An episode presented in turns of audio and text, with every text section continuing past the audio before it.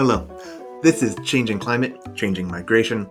Coming to you from the Migration Policy Institute, this is a podcast all about how climate change is upending and, in some cases, preventing migration. I'm Julian Hattem. I'm the editor of MPI's Migration Information Source, which is our online magazine providing data and analysis about international migration around the world. This podcast is part of MPI's focus on climate change and migration. You can read more online at migrationpolicy.org/climate.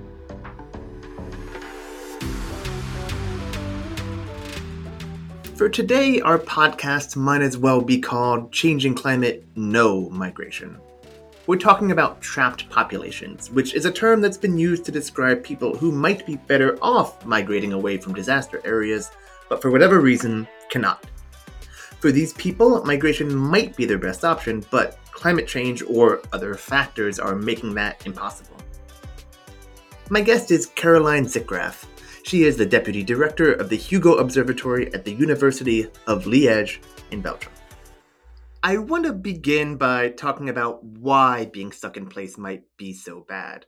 I guess it seems obvious why someone might want to evacuate to escape a hurricane or a wildfire or some other fast onset climate event, but it's not quite so clear why migration or displacement is a good idea for people facing slower onset hazards like extreme heat, drought, sea level rise, things like that. Can you explain that to me? Why might it be better to flee away from those kinds of hazards? Yeah, absolutely. I think migration can provide three things. I'd say one would be safety, two would be security, and three would be opportunity. So, in terms of safety, of course, it's more obvious when we talk about sudden onset events why someone would want to evacuate, and that even displacement becomes a life saving strategy. But this also holds true for slower onset events. So when we see those creeping effects of climate change, they still prevent, provide or present physical threats. So when you're facing coastal erosion and sea level rise, we see houses partially or entirely falling into the sea. So migrating or moving, even short distances, can provide a very real physical sense of safety. Um, and then in terms of security, security in kind of a broader sense of human security. So migration can provide one of the things we talk about most often is financial security. So, for the people who are most vulnerable to the impacts of climate change, a lot of times those people are living in rural areas, depending on natural resources. So, farming communities, fishers, people engaged in forestry. And any of those livelihoods that depend on uh, natural resources are under threat when we look at temperature rise, erratic rainfall, um, again, soil salinization linked to, to coastal flooding. And so migrating can provide a much more stable and secure type of livelihood. So you're no longer thinking about, well, what happens if this harvest is uh, not productive?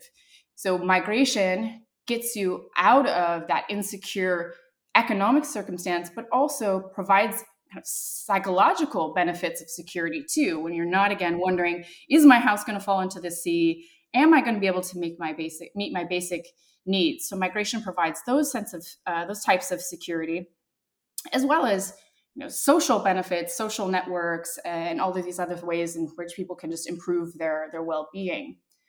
And then lastly, in terms of opportunity, I don't think that this is necessarily unique to context of climate change, but in any sense, migration can provide opportunities for people. Again, economic, again, physical uh, opportunity, uh, physical safety, but also you know educational opportunities, things that you can learn through migration and uh, develop skills that can also be brought back to communities of origin. So it can be benefits for the people who migrate, but it's also about the benefits that that can provide for the people who stay, right? Allowing people not to depend on what's happening to their natural environments, even if they themselves never migrate by receiving remittances. And again, that's not just financial, receiving money from migrants abroad, but also receiving um, transfer of skills, of knowledge, of technology, for example. Mm-hmm. And so then, I guess, what is preventing that movement? I guess, what is trapping people in place precisely?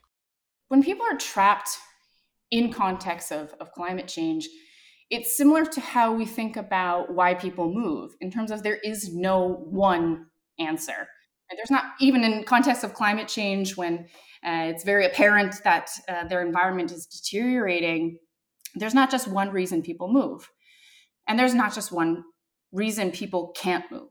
So it can be um, something like financial resources. So any type of migration, even if that's precarious, it takes some type of resources. So you might need money to move, but you also might need social networks that extend beyond the place that you live. So it's not just about can I leave, but where would I go to? Where who's going to provide accommodation for me or how am I going to find a job there? So if I don't know anyone that can help me, that can be a way of or a means of, of trapping people. So that can be a trapping factor. And um, also the physical ability to move. So if I can't, you know, if I have a person with a disability, for example, well, migration is not as as you know easy as as it is for people who maybe can physically move much easier, and that you know aligns us all with age. But also, again, if I'm a retired person and I'm elderly, well, what am I going to do when I get there? How am I going to provide uh, for myself or for others? So it can be any number of social factors as well that trap people in place, that prevent people from moving even when they want to. And then I think another big one to highlight is how politics affect uh, ability to move. So it's not just about, you know, is climate change happening or not happening? And am I suffering from climate change and unable to move? But if there aren't opportunities for people to migrate, whether that's to the nearby city, whether that's to another country, that in itself can, can trap people. So politics have a big say in who goes and who stays.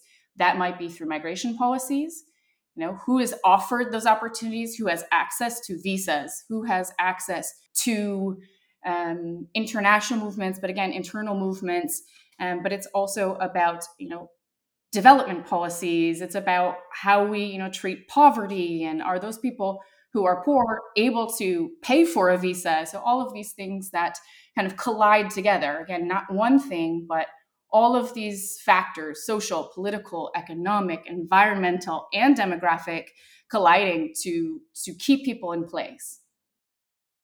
And you answered this a bit, but I'm I'm curious if there if there is a profile of people who are most likely to be trapped in place. You talked about the elderly, people with disabilities, people who are poor, don't have a lot of money.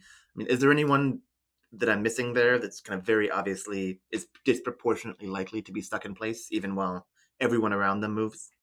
Sure. Well, it's always a, uh, an intersection of vulnerabilities. Mm-hmm. So it's difficult for me to say, you know, this group, you know, women uh, or elderly or children, mm-hmm. or it's often about maybe women who are depending on agriculture in rural areas um, who may be at a disadvantage or who are marginalized populations that again don't have those resources that have amplified vulnerabilities to begin with um, that then don't have access to the same migration opportunities and are then more likely to to become trapped. But it's of course never a given. It's never a given that just because a woman is a woman you know she's not able to migrate. In some countries and contexts we see women have more migration opportunities and maybe that maybe mm-hmm. because of their skill sets and demand um, of certain countries. So we look at countries like the Philippines, where women have a lot of yeah. migration opportunities. And um, it's not always the same profile in every country, although we do sometimes see, again, these intersections of uh, poverty, of gender, of um, physical ability, of age um, colliding to, to be trapping uh, populations.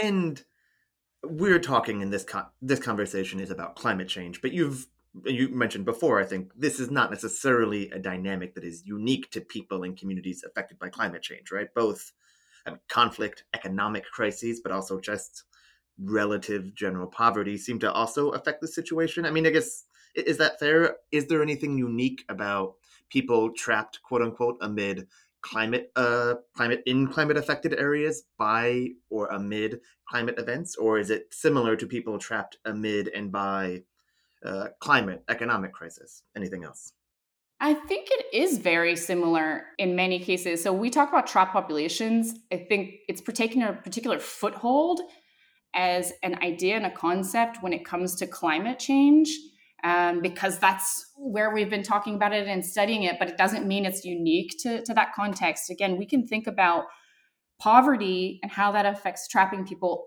in environmental contexts, but we can also think about how poverty traps people at large and prevents them from being able to migrate when they want to migrate. Um, conflict is a big one, of course. When you talk about, again, another type of crisis that people are facing, where migration or even displacement might be some sort of um, option. Uh, and in conflict, again, maybe that prevents your movement for sometimes the same reasons as it does in environmental context, but also these things can happen at the same time. So, in a lot of places, you see conflict and climate change coming together. And sometimes they work together to trap people. So there's a conflict going on, and I'm facing a drought. So I'm not able to use my normal kind of mobility strategies.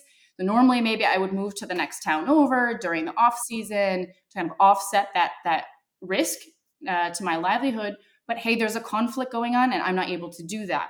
So that can have kind of a double trapping effect.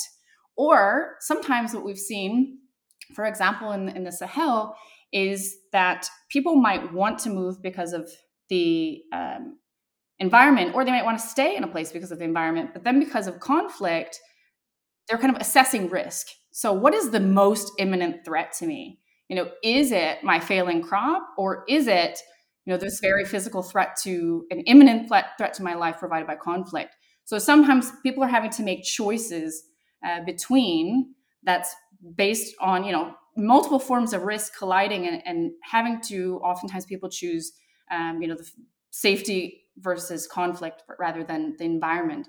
Um, but of course these things are unique in some ways in environmental context where you don't see conflict at the same time. I think because you have different actors at play for one. So if you're in a place that's relatively politically stable you're not facing conflict now, what is the role of the government? And that changes again in terms of what are the solutions, who are crafting those solutions, uh, versus a conflict situation where maybe the government is not able to to respond to that um, or intervene in in the people who are trapped in, in their lives and help them out. But in context of climate change, we have more people who are in governments who should at least uh, be involved and, and be able to implement solutions in different ways than we might see in a conflict situation. Now, on the other hand, if I can say that in some cases, conflict, we have legal mechanisms to protect people in conflict uh, displacement scenarios. So, refugees, right? There is such a thing mm-hmm. as a refugee status. So, if you cross a border and you claim asylum, ideally, not always, you're able to gain some sort of legal protection. But we don't have that when it comes to climate. So mm-hmm. if you can't cross a border and claim, you know, asylum based on climate change, you actually have fewer options at your disposal. So you may be trapped in that sense because I don't have, I can't, even if I could physically cross that border, there's nothing waiting for me there in terms of protection. So that missing uh, protection mechanism, at least internationally, is different to to a conflict situation. Yeah, which goes back to the the point you were making earlier about one of the many things that traps people is the legal systems or lack thereof. I guess, um, but I also want to. I guess I want to talk about solutions by governments, by NGOs. But I also, and I'm, so I'm curious, on the one hand, what are those solutions? What should or could these governments, organizations be doing? But also, how do we distinguish between people who want to leave and cannot and people who don't want to leave and would prefer to stay in place and how how, do we make that distinction? Is that always an obvious line? And how, how do you try and support the former the people who want to leave without uh, running the risk of forcing people off their land which is you know incredibly historically contentious activity? And how do you as a government balance that? And how do you as a researcher kind of deal with those uh, seemingly inherent ambiguities about motivations and what people want to do. Mm-hmm. Yeah, absolutely. This is a difficult it's a difficult distinction to make. I'm not sure we can always make it between people who mm. are trapped and people who choose to stay. And I think this is something we've seen kind of historically with how we talk about migration and climate change is and perhaps that's because of the political nature of uh, of this discussion is that you know before we used to always talk about or people or media or the public would talk about climate refugees. And kind of forget that there are people who migrate for all those reasons we mentioned before because it can be a beneficial thing. It can be a strategy to adapt to climate change and not necessarily a failure to adapt. So we have this right black and white okay migration is a bad thing and staying in place is assumed to be good. And now we've kind of switched a little bit because we've introduced this narrative about migration as adaptation strategy and that hey this is not always bad and hey staying in place can be bad. And so we focused a lot on people becoming trapped and not necessarily acknowledged that there's also nuance in immobility. So as you said there are a lot of people who choose to stay and that's for a number of, of reasons, but there are people who are suffering many of the same consequences as the people who go or the people who become trapped, but don't want to leave. And the distinction can be clear, it can be, hey, I just don't want to go. My family is here. Um, this is the place that I grew up. This is where I want to stay, and I don't care, even in most dire circumstances, I would rather die here than move somewhere else. Mm-hmm. But distinguishing between you know the ability to move and the desire to move, it's a gray zone. So, for example, with the people that I work with, sometimes people will say, "Well, no, I can't go, but I don't want to because again, my I have to take care of my my parents, my elderly parents. So, if I leave, who's going to take care of them?" Now, we could say that that's being trapped but that person might not say no i'm not trapped. I want to take care of my family. I want to be there for them.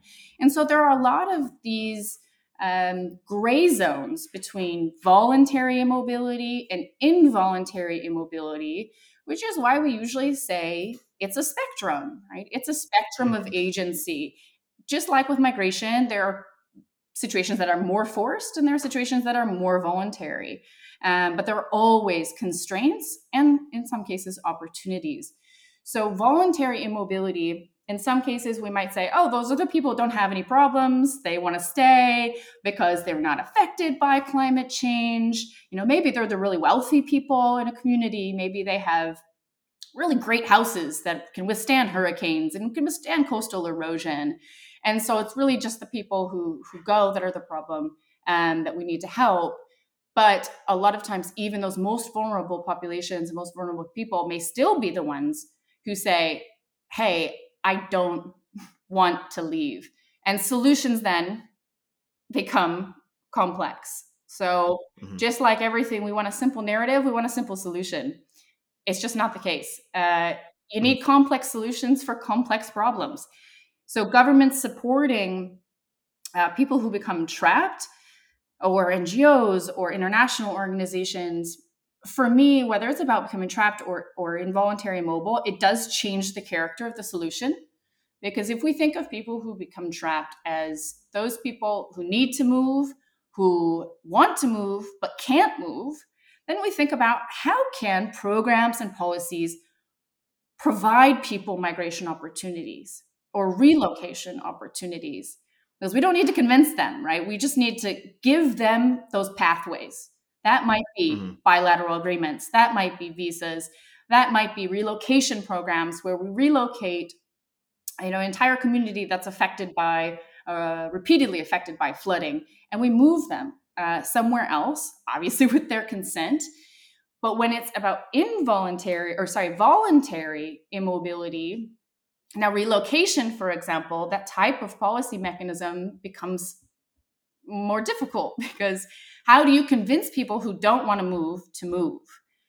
That mm-hmm. involves that much more consultation, that much more understanding why, what is keeping people in place, and how might you address those those needs somewhere else but ultimately it becomes in either situation about enabling the right to stay as much as the right to go so policies that are focused on choice rather than focused on privileging a migration outcome so saying nobody should leave or everybody should leave it's never going to be that simple. That's never going to work. So we can't just stop migration and we can't just facilitate it. It really has to be, again, about choice and human rights based approaches.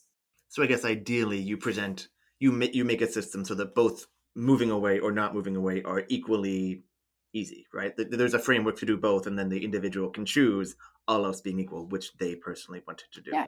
Are there is it are there like examples from the world that we can look at i know managed relocation planned relocation things you've talked about have been uh, on, on, the rise particularly in the pacific islands but also elsewhere i mean are, are those effective solutions? Are there effective solutions that you have seen implemented in the real world that um, even if they do not apply to every situation were at least good for that particular situation?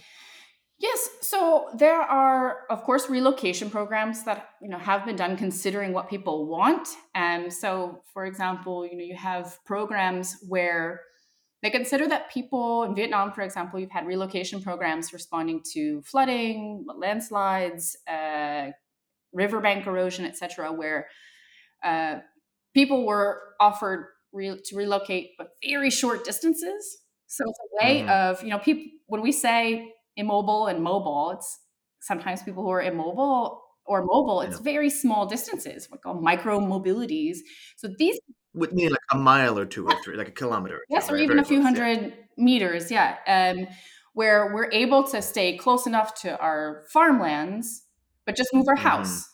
Um, or where we're able to still go to the same place of worship we're still able to mm-hmm. visit ancestral burial grounds like ancestral burial grounds are a big one that come up a lot about why people don't people don't want to leave they feel that's abandoning their uh, their homelands or their ancestors um, or again moving people so that the the sense of community remains intact and so that loss of culture that loss of cultural identity that may come with migration um, is addressed there's also uh, programs that um, have been done in the past that are focused on preparing people to migrate with dignity. So in the South mm-hmm. Pacific, you've had programs in the past where the focus was not on forcing people to go or forcing people to stay, but recognizing that um, a warming world is a world in which um, some Pacific Islanders may need to move. And if we're going to move, let's do it with dignity. So let's provide training programs, skills programs, language programs, so that if people want to embark on international migration, they're able to um, do so, but also do so in the best of circumstances. They're able to go to those places, those destinations, and you know plug a gap in the labor market. They're able to speak the language. They're able to integrate um, and also stay connected to their places of origin. So again, that's not forcing anybody to to move, but it allows people to do so in the best ways and again still stay connected to, to the people back home because it's often not about an either or so some people in the same families may go and then that allows other people to stay so through those those dynamics those remittances that that we discussed earlier and again, it's about uh, a very dignity centered, human rights based approach to how we think about the relationship between climate uh, and human mobility. Uh, we're almost out of time, but before we wrap up, I want to pivot slightly.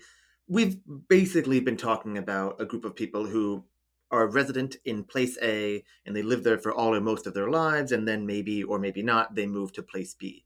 But there are also a large number of people who are always kind of on the move or often on the move, right? Whether they are nomadic populations, people who migrate a lot regularly, um, seasonal labor workers, pastoralists, herders in you know rural areas, uh, who might be going from point A to B to C to D to E to F all within a couple of months. And then there also there's also of course people who are already going from point A to B, but a climate event happens, a hurricane or a flood or something, while they are in between point A and B, and so they're going from sub-Saharan Africa to Europe, for instance, they get trapped in Libya, whatever.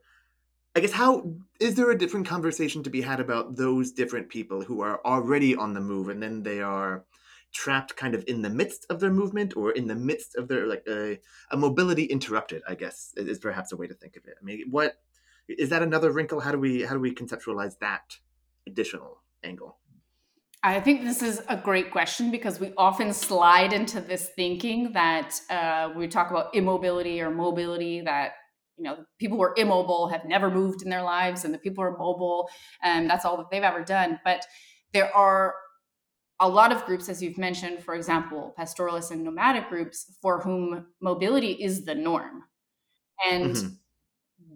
so if people continue mobile, that's not strange. And actually, that disruption to their movement can actually be the, the problem.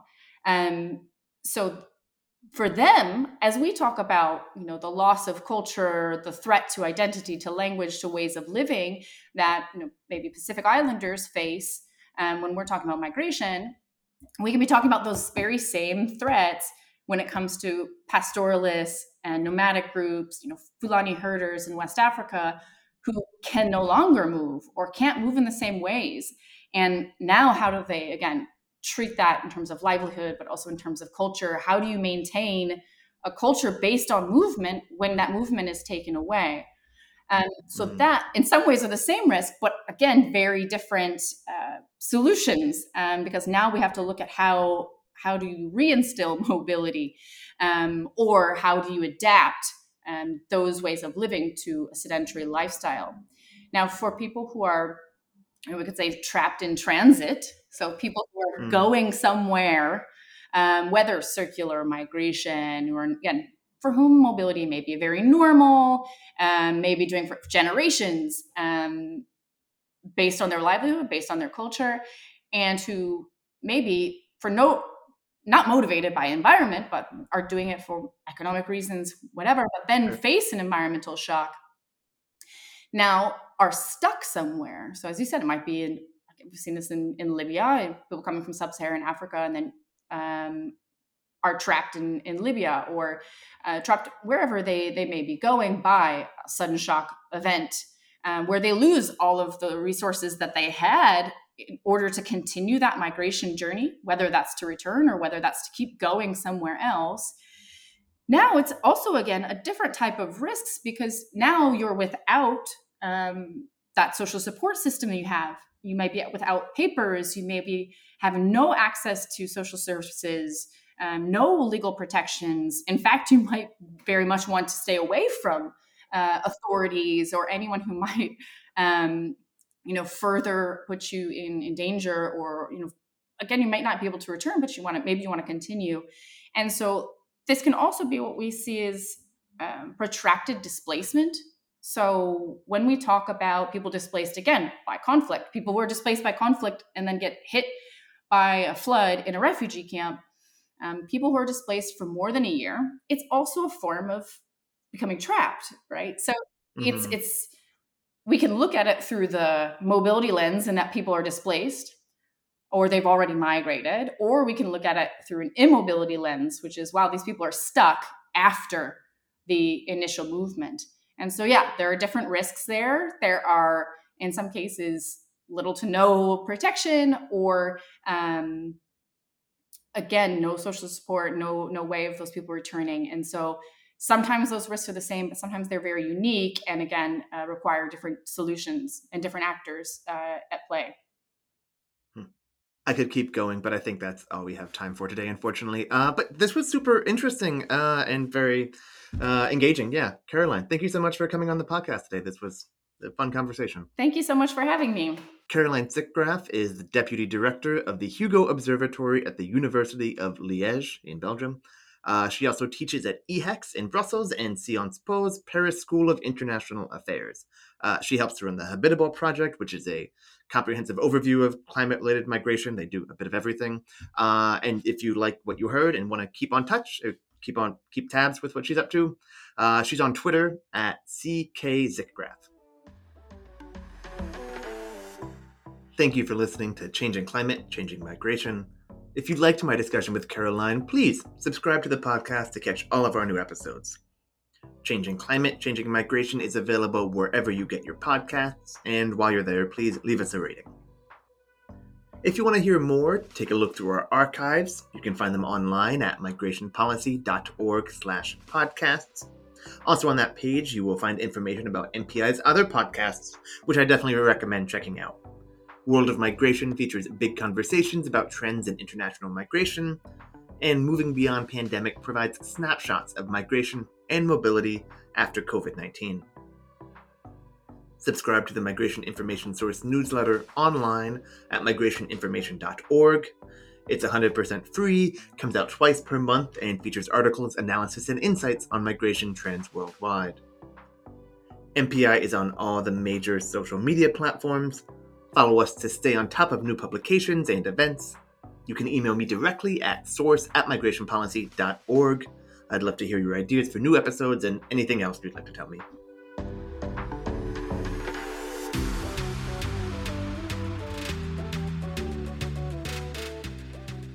Yusuf Hamid produced this episode.